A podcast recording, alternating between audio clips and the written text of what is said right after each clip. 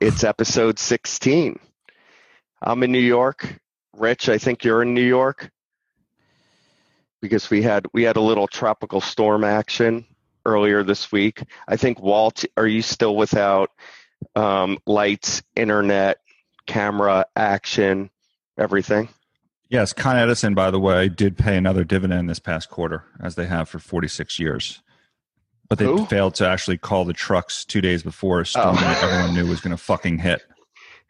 So fuck you, Con Edison.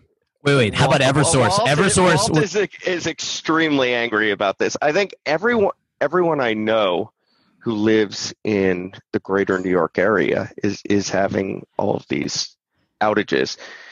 My parents have what Orange and Rockland. and but- Ever, but Eversource said they will have power restored, but by by Tuesday at midnight. The width of the storm was wide enough that there was no question that it was going to hit this area and it was going to take some power down.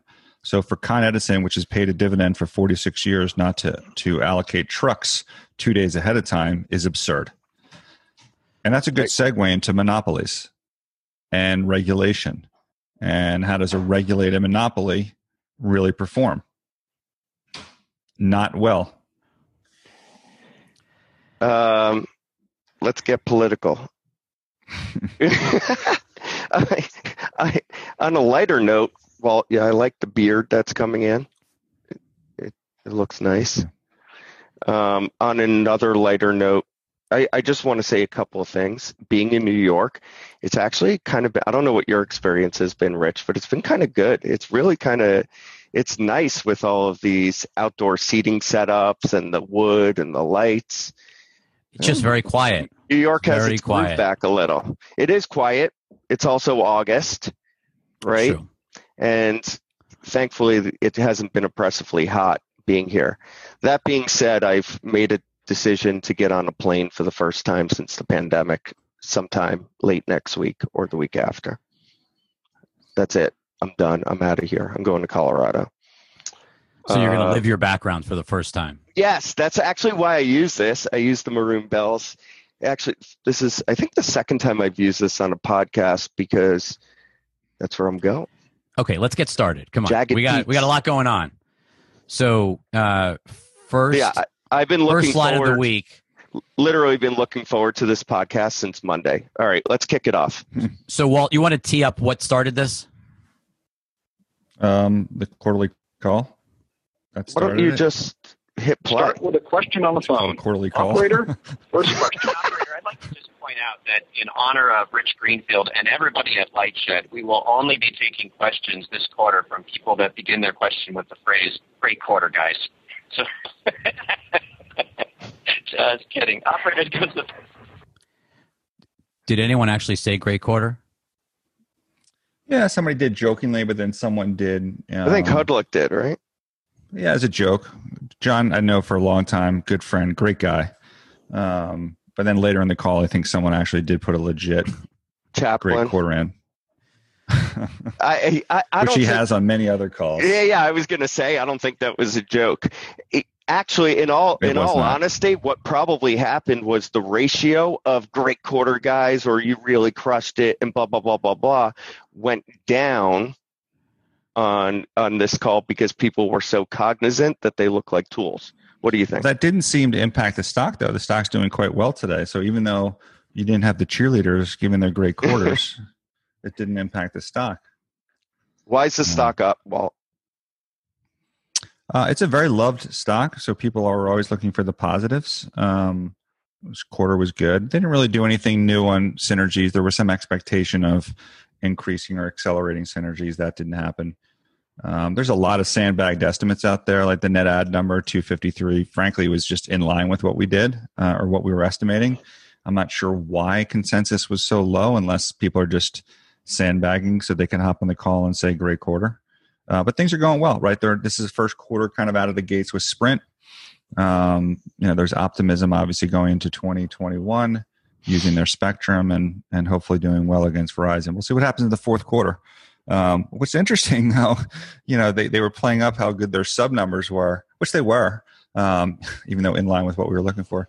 Um, but cable charter specifically um, put up 325. So you know I do these tweets where I stack up who has the most subs, and I, I showed Charter. You're talking about net T-Mobile. net additions Net, sorry, yes, thank you, Brandon.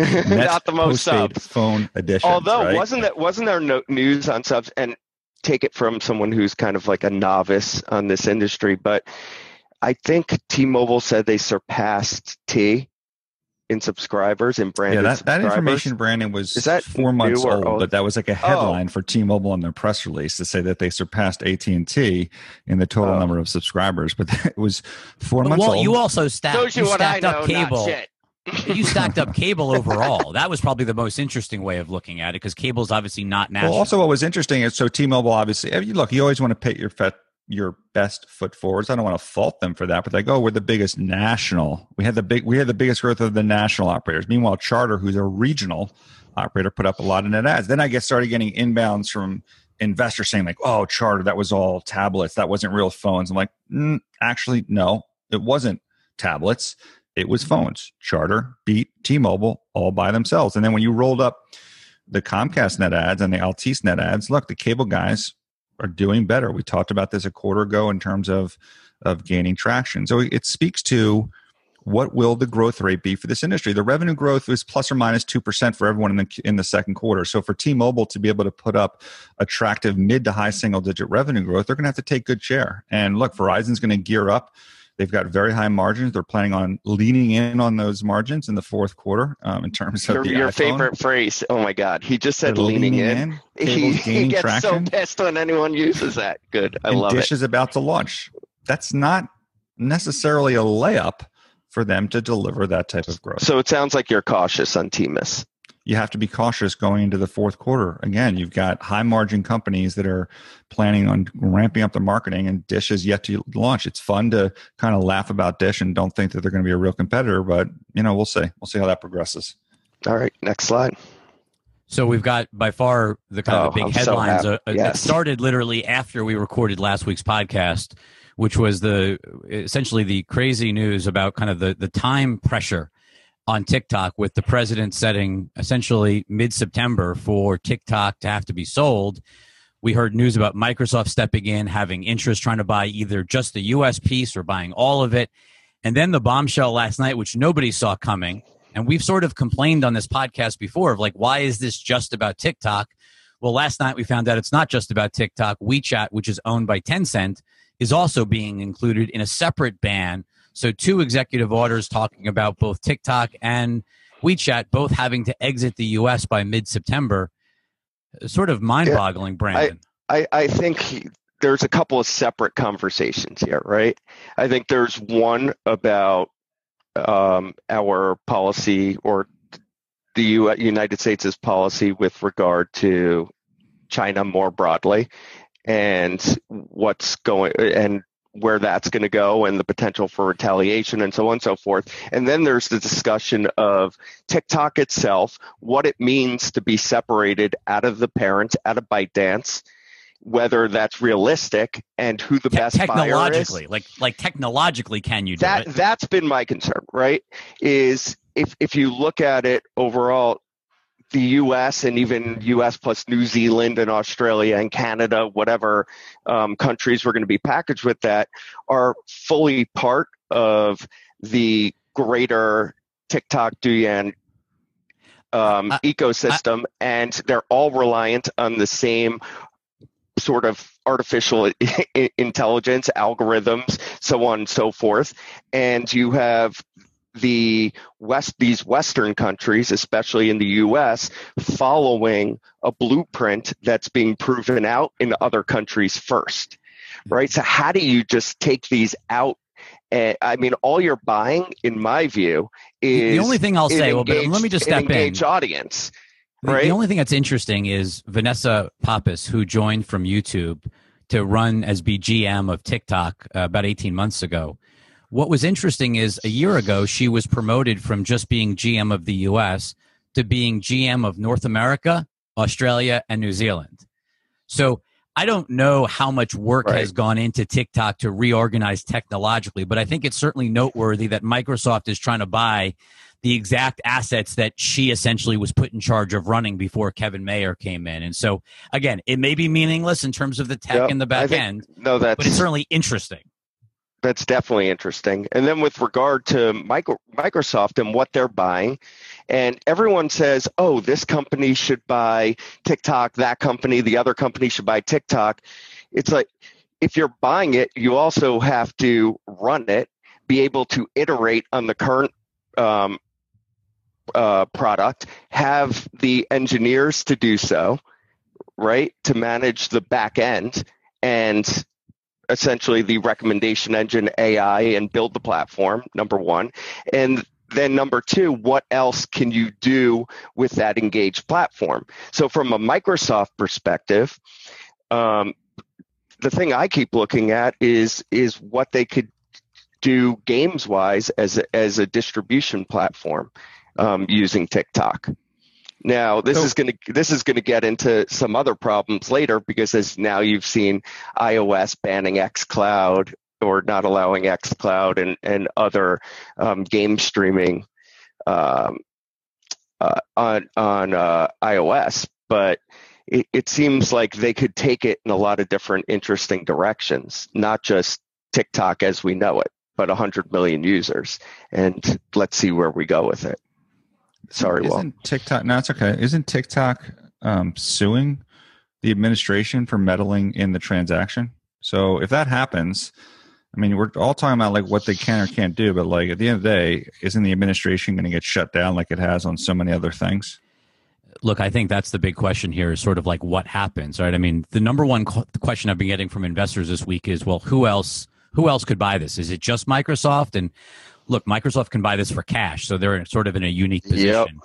Uh, you know, you see this tweet we have up on the screen, Charlie D'Amelio, the number one TikTok star, saying, I'm going to start posting more in my ch- Snapchat story. And obviously that makes you think, well, why doesn't Snapchat buy it? But remember, and it would be a perfect combination. Yeah, I, doesn't this have to be a cash transaction though? If it's going to close in 45 days, one would think it's hard to, you know, do a finance transaction with multiple parties. It would be. Uh, it would seem pretty difficult to make this a stock deal. Uh, then you see Jack following Charlie D'Amelio on Twitter, uh, and you go, "Oh my God, is is Twitter in the mix with private equity?" And again, they don't have the cash to do this. Although Silver Silver Yeah, with, did with, just with invest. private equity. Yeah. Uh, look, anything is possible. What I step back and I just think about is the fact that this is going to slow TikTok down. You know, all of this transaction has to be disruptive internally, has to be concerning to employees, to advertisers. And meanwhile, whether or not Instagram Reels, which I don't think is showing any real signs of taking off yet, but No Instagram, yeah, Instagram launch Reels. You've seen, you know, Charlie's talking about moving over to Snapchat. Like people are starting to use Triller and play around with that, which is a sort of a smaller competitor. I, just think at the end of the day, this is probably good for anybody who's in the mobile ad space Snapchat, Twitter, even Facebook, Google, YouTube. It's going to be good for them because this just feels like it slows TikTok down. They had incredible momentum. They're still getting lots of usage. I don't think this is probably affecting users, but it has to be scaring brands. I would Just I would agree with that. I would agree with that. And then you'll have disruption to the platform and how quickly are they going to be able to iterate and keep up when you're essentially not starting from scratch, but you're working on not just a separation but a, a rebuilding of infrastructure. I I mean, I went, I went over, I took over my 13 year old daughter's Snapchat uh, story the other day, and I asked all of what do her you mean you friends. took it? Oh my God, she must Like, have I took so it over. embarrassed. Yeah, she was she was horrified, horrified. But sh I took over her Snapchat story and I said, "What does dad. everyone think?" Yeah, I'm totally. I'm like, "What does everyone think of of Reels?" Now, this is all 13 year old girls, but none of them had any interest. And if you look at the top seven TikTok stars, none of them have posted yet to Reels. We'll see.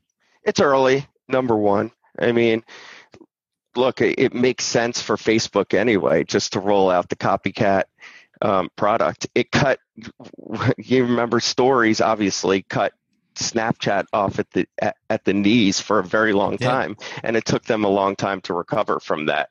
Um, And I do see a lot of why, older why, If you're. Facebook, why not? And by the way, what did Snap do? Snap, who's always out there complaining, oh, everyone's copying us, Facebook's copying us, they added music this week.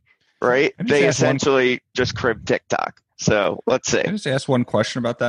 I mean, look, my sample size is small, but I think most of the people that I talk to that are using TikTok are not going on the following page. So, like, like I get that Charlie's got 75 million viewers or whatever it is, but like, who cares if she doesn't post on Instagram? The reason you're using TikTok is not following Charlie; it's it's the FYP that you keep flipping through. So, like, I, I, does that matter if they're not Which is? Like, which is actually re- essentially what I keep replicate it- referring to when I talk about the AI. By the way, Right. Yeah. If it's good enough, then who cares? Like if the big people are, are going there or not. I still, again, question what is seventy six million followers really I think- mean well, yeah. I mean, on many who- levels. who- yeah, you're you're talking about the reporting. Mm. On many levels. I, Brian. I'll just leave it's it at interesting. I, w- I- I- well, I will say I was talk, I had dinner with somebody the other night outdoors, um, who runs a, a digital marketing. Thanks and- for the and- clarification, by the way. That was very and uh, and PR company. And he said to me, he's like, we do these campaigns and we get these numbers, and he's like, we don't actually know what the fuck they even mean or if they're real. So it's it's like the advertisers, right, and agencies are onto that also, but who knows? I guess I guess we'll find out if uh, if Microsoft or whoever does buy it, and it's it But do we becomes know standalone how in many the US. people use FYP versus following? Because again, if you're if you're if you're Uh, I- following, I, believe it almost anyone- the the for you feed is the dominant way people okay. interact So then, who with the cares what your follower count is? Like, I'm not sure why that would generate, you know, 50, 100 grand a view or something like that. Right? Other But do the, the fact that do the mil- is jamming that into your FYP, right? I mean, Bertini, the trainer, has like thirty thousand followers. I, I think He I think it's a couldn't- matter yeah, of I think he it's a matter even of get like hundred on Instagram. I think he follow was him. able to buy his way up to like one fifty. okay. Let's let's move on. Let's move on. Apple. Walt, you want to lead with this and then go into Brandon? Well, I guess I'll read it. It says Apple has outlawed the This is Tim. Sweeney, by the way. Okay, go Tim ahead. Sweeney from Epic. Um, not my guy, Brandon's guy. My guy. I think he's Matt Ball's guy. what up? The What principle up, they state. Soho House? What up? So they, the principle they state, taken literally. I can't believe we're using that word in actually a tweet. Literally, I didn't write liter- it. I did not we write picked it. a tweet with the word literally in it. I'm pretty sure because you know Rich puts all the tweets together that he probably edited this in Rich Photoshop literally to, put this to, tweet to literally add this, knowing Rich. Thanks. the principle they state, taken literally, actually in this case, I think it's actually finally used properly, would rule out all cross-platform ecosystems and games with user-created modes, not just XCloud, Stadia, GeForce Now, but also Fortnite, Minecraft, and Roblox. Yeah, So, I so mean, this is Apple exerting its leverage. Walt. yeah, this is. I- I think this is fucked up. By the way, because when Well, you first, of all, first of all, hold on. can I just preface this by one thing? yes, You realize that the Chinese regulator or whatever it is, like punted, you know, thousands of of gaming apps, and that they didn't qualify for the App Store in China. So Apple had to Yep. remove them in China. So like we have to keep. The yeah, we could get back. I mean, China- if you want, if you want to get back to the China discussion before we get into this, I mean, Okay. look at the trepidation in some of the gaming stocks today. Um, is there going to be? Reta- we didn't even talk about this. Is there going to be retaliation um, for the interference with WeChat, which is essentially the lifeline, the communications line? Okay, Yeah. so now you have like games companies like Activision just got um, Call of Duty Mobile approved in China yesterday, but Diablo Immortal has to get. uh, But, but the approved. fundamental issue here, but the fundamental issue here is can multi-platform? Can you do multi-platform? As all of these new things roll out, is multi-platform even possible, or are we going to live in silos of, you know, you, Are- if you're are on, you- you, can't. Are we back? Apple. Are we back to this exact tweet? I, I, I changed the subject a little bit there. No, I know. But- I just I I think it's a big issue in terms of interoperability. I mean, we're looking at It's- games it's like a- Fortnite No, it's a that it's have a worked it- really well across platform. Uh, well, and Fortnite has creative mode, and if you look at Roblox, it's essentially a series of games and experiences within it. This is what Tim, I think, is pointing out when he talks about the metaverse, and I don't think Apple is individually checking each of the UGC experiences in there to make sure that they're okay. right? So that does it, it it just doesn't make sense. This is like you have that issue and then look at Netflix, right? Netflix is a series of different pieces of content, okay? Right. But they don't go and individually approve each of them. So why is it different for games? Right? So they're like obviously O- Obviously, because being a games uti- platform matters more. utilizing- for Did, whatever Netflix, did Netflix approve that video that people are filming themselves on TikTok watching? Rich, did that get through there? I do not want to talk about that on this podcast. We're not going to talk about love and 365 or 360. That is definitely NSFW. For, so we'll, Okay. we'll keep that for the next podcast. All right, what's the next slide? Yeah, we we started our own company to be like Howard Stern and go out No, and do stop. our own thing, and we could say whatever we want. You got do- offended when I was f bombing Khan Ed earlier, so All right, So- I, the, the f bombs were a little much for So, me. so Brandon, let me it, introduce it this was because I like know aggro, and I'm peaceful. I I know Nick Con at CAA. Um, Nick has been instrumental in building out their sports media rights and many other things at Yep. CAA. He just left the company and he took a big job at WWE. Yep. And you know, just last week, I think we were talking about a piece that you wrote, basically highlighting that the fear that you have is that media rights could decline. Yeah, Does this I- make you think about that now? Yeah, I, I guess the reason that they went with Khan is the absolute number one most important thing to the future and profitability of WWE is that they can license their headline content, Raw and SmackDown, for as much as possible. He negotiated the domestic deal, um, which, you know, I guess Barrios got a lot of credit for, but he was really the guy uh, who who made it happen. So it makes sense from that perspective. Um, the two things though. One is again, if the content doesn't improve, it's not going to matter. And number two, I'm always a little bit skeptical when you have these agent guys switching roles into more of like a senior management executive type role. I mean, it's happened just just even look at baseball, for instance, right? Brodie Van Wagenen, um, who's GM of the Mets, was a CAA agent. He switched to the other side, and in my humble opinion, has done a shitty job. Made right. Um, Yep. Doc O'Connor, who w- basically ran CAA, switched and went to MSG. He didn't last that long. So I'm going to approach this with a little bit of skepticism, but I think it's the right idea because they're focused on the bread and butter of the company, if that makes sense. Uh, I guess we'll see. We've got a new C- CEO, or sorry, COO. We've got a new CFO in very short order. A new president and a, and a, and a new CFO, but I mean, Barrios and Wilson have been gone now. You know, Wilson King of Lizards for like six months. So So, so the real question that sort of ties to what you wrote the other week was, if ratings don't get better, the challenge that You're all the the media companies have is that they have to spend a lot more on NFL rights. yeah, John Ourand is out with a story from Sports Business Journal, basically saying that media negotiations Uh, don't expect a deal by Labor Day, which we actually originally did. Although we said once the pandemic hit and there was questions about the NFL season, we thought it wouldn't happen until we see whether or not there's a season. So it seems like he's agreeing with that. So don't expect if we get a season off on time and it actually starts playing, then we go into heated deal negotiations and we could wrap up before the end of the year. He also says ESPN told the NFL that it wants to quote unquote upgrade its package, whatever that means. Oh, I think I think we know what that means, right?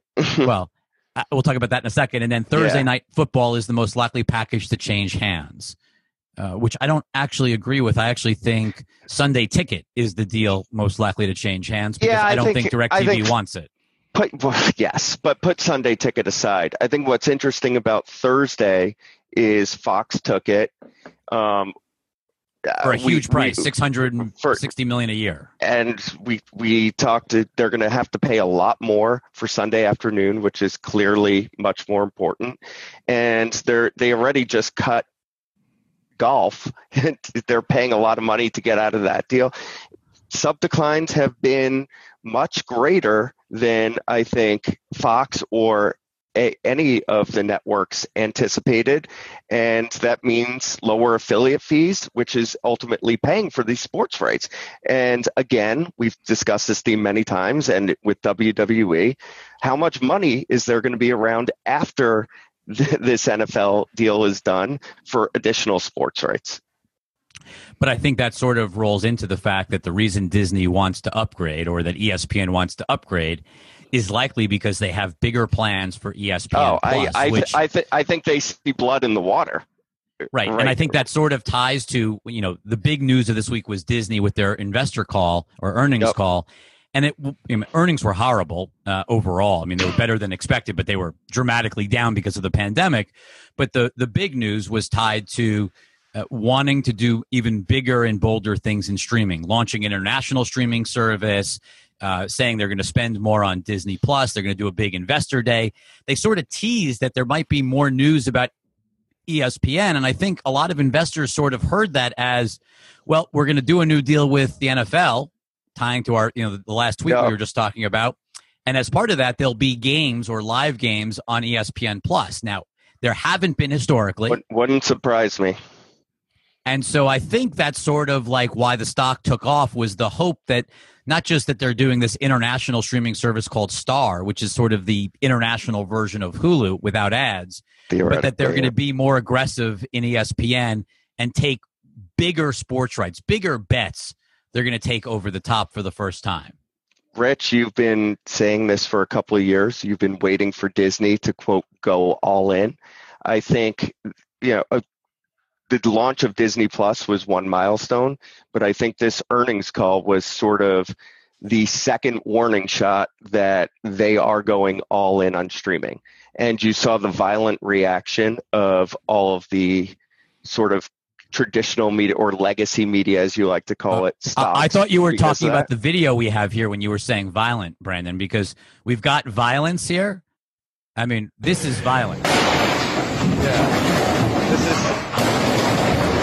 All right, it's too loud. Jeez. Oh my Yeah, that's goodness. podcast Yeah, listeners are not going to appreciate that noise. No, nobody is. I think everyone Let's be just. clear. This is a cinema owner out. in France, so this is really very bold of him to He's taking. He's taking. lumber. Yeah, a piece of lumber and and beating up the uh, the Mulan poster. But let's take these these things kind of all He wasn't together. wearing a mask, by the way. No, he was, wearing not. a mask. Was he he? was. I, I don't, He had no, a mask stop! on. No, no, no, no. Okay, so you have ESPN, you have Star, and you have PVOD, right? And Yes. what what it's showing you is that Disney Plus, which is now pretty big, way bigger than anyone's expectations, is sort of the anchor for them, and where they have the most credit cards, right? And they're going to hang other things onto that anchor and use it as a marketing vehicle to to expand and with those pieces also able to drive subscribers back to the mothership But the crazy thing is, is that you know I'm looking at the screen today, and we've got stocks like MSG. N is actually up. You know, you saw yesterday. yeah but they were down so they up. were don't I, I wouldn't look at the the sort of day-to-day variations. I mean that day the the day after they reported wasn't disca down like six seven percent. Amcx got killed. Msgn let me tell you something about msgn i don't even does that company still exist? We haven't even heard from management in six months but go on. Look, it, if, or if any ESPN, msg for that matter if, if ESPN is going, if ESPN is going over the top with sports, maybe not all sports, but more Yep. sports, bigger sports, NFL type sports. Yep. The bundle's done. Like it's it's over. Yeah, I mean, the there's bundle's no. done, and and Disney is probably pretty well positioned, right? Because all of their competitors don't have good fallback options right now, so they're not going to be able to afford to bid for sports rights, which makes Disney sort of standing there, sitting alone um, with the street giving them the leeway to change their business model, like Netflix had um, on a sub grab, and potentially they can consolidate more sports rights for cheaper prices unless Amazon, Facebook, Google, Apple, so on and so forth get in the mix, which they haven't really to date. So far, and then so far, so far, which will ruin their plans. But sort of short of that, they're in which is a big F. they're in a good position now to almost like rebuild the bundle under Disney because you have sports, you have general entertainment, you have news, and you have Disney Plus, which is kind of the the mothership. Uh, does it work? I have no fucking idea, but it seems like that's the long term plan for Disney. I think the only part that's hard about what you just said is that you don't have all of the sports, right? Like, so you don't oh, it's have executing it's hard. Yeah. and it's It- it's yeah. like a 10 year process. But I think that's sort of the master plan. Kind of have felt that way for a while with Disney. Whether or not it works for Disney, the, the key takeaway from me is just this blows up everybody else. everyone Like, else everyone else is is just fu- left to die. Let's, let's just put it bluntly, everyone else is fucked. That was for you, Walt. Um, Walt, there's sort of a follow up on last week where you sort of, you know, you teased it this last week and now it actually kind of got a lot more visible. So you want to describe what's going on at the FCC?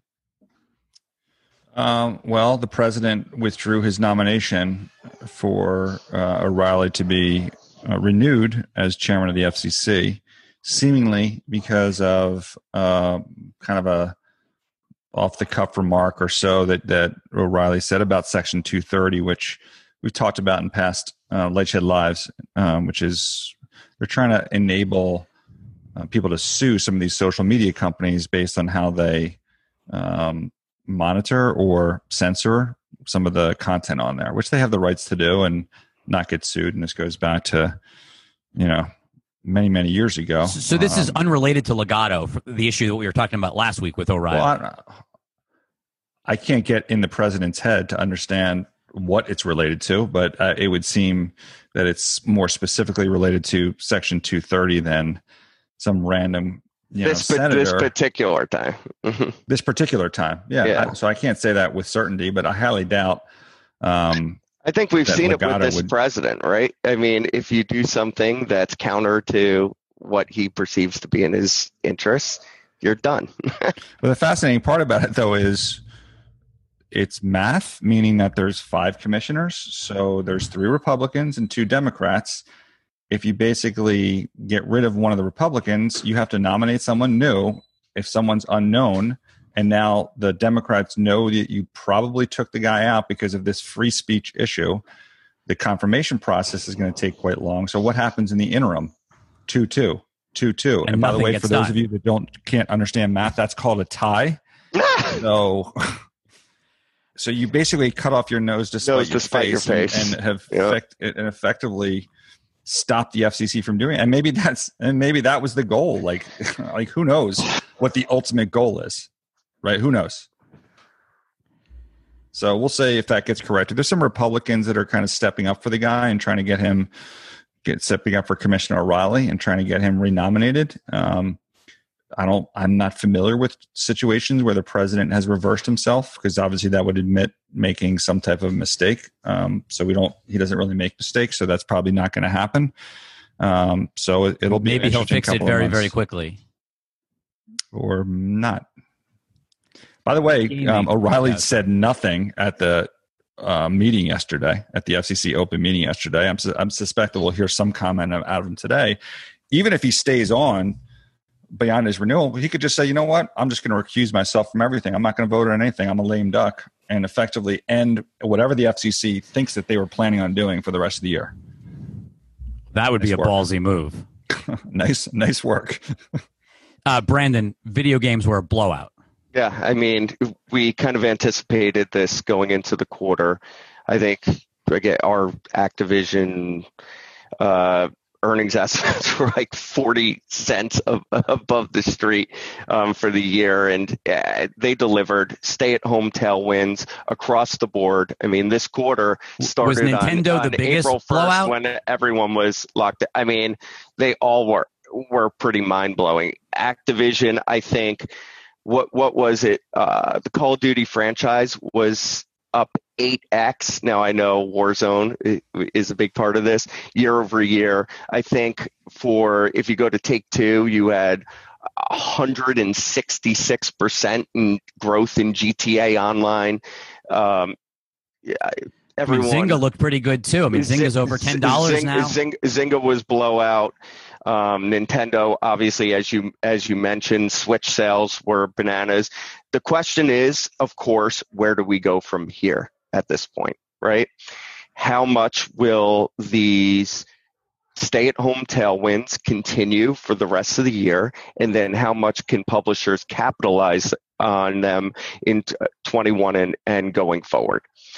And I think that sort of lines up with our relative viewpoints on on some of these meaning stocks. why you like meaning why you like Activision the best still. yeah, I like all of I this. still like ATVI the best because a couple of things. One is they they were able to put all of the pieces together on Call of Duty, meaning mobile, of the free to play experience, and um, the upfront sale.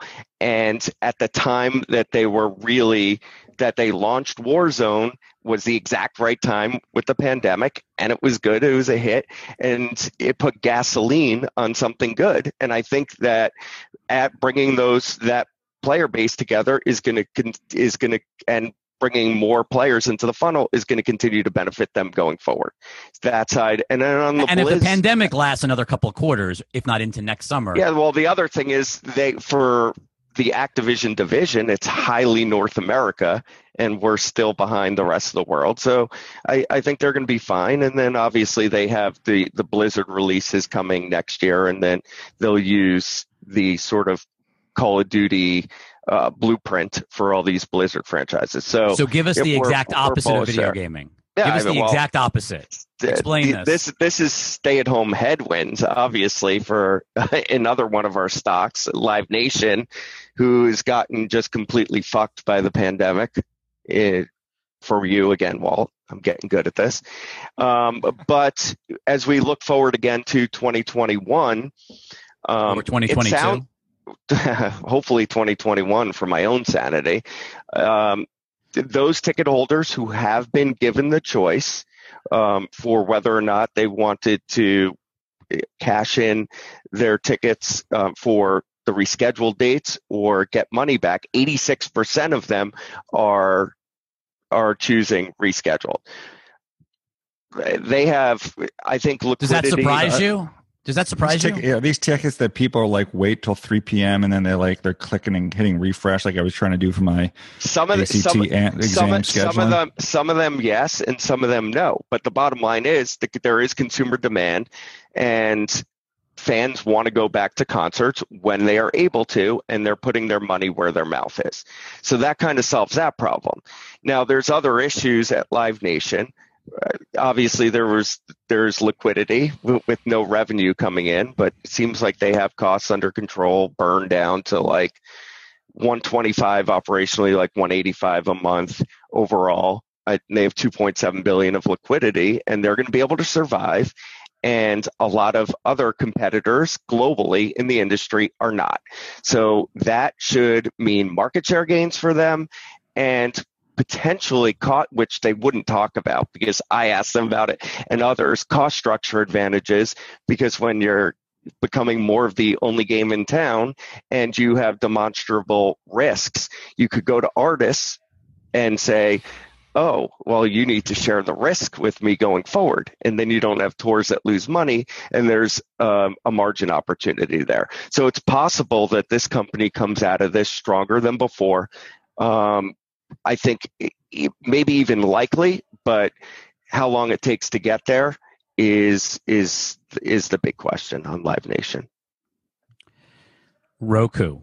Um, probably not a surprise. There's a lot of people streaming video during the pandemic. Obviously, Yeah. not as big as gaming, but Roku was had had one of their biggest ad quarters ever for active users.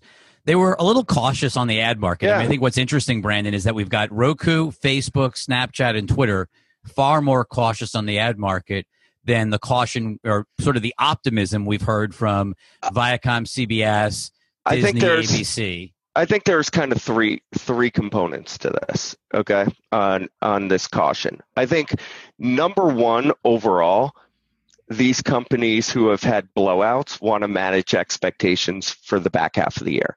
You saw this with the games companies. I mean, the like getting back to Activision, the Q4 guide for them is for down year over year bookings, which is almost impossible. Um, you heard cautious comments from Snap, I think, and Facebook. Everyone kind of wants to put a lid on it. You also that's number one. Number two is you also have some of these changes in ad tech um, and this Sure. is is more for uh, the mobile guys. And But number you also have poli- political also three- probably plays into this. there's political, but number three is the biggest quarter of the year in advertising is the fourth quarter. It's holiday, and I think there's probably been a little bit of a lack of commitment on what that holiday advertising looks like. So Roku was cautious, but in contrast, when we talked about when we saw another company high, highly levered to connected TV report yesterday, which was Trade Desk. Um, their commentary on it was you've seen continued not just month over month improvement, but week over week improvement.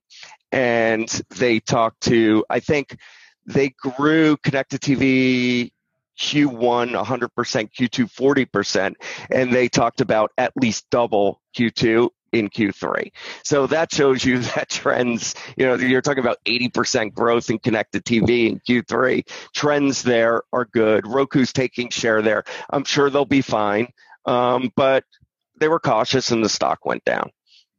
Yeah, I mean, I think you know. Look, the, I think the big issue is going to be w- what happens with Android TV in the fall. It was sort of Anthony Yeah, Wood, the, the founder of, That's of more Roku. the existential question on Roku. I don't think it Yeah. drove the earnings reaction on this particular print. No, I, I think Uh, if anything, they weren't they weren't worried about competition at all. I mean, Anthony was right. basically like, well, we've we've fought people for years. Bring it on. I mean, he really seemed unconcerned at all about the coming competition. They're the leader He in the didn't even space. and pretend. Remember when like Reed actually used to pretend?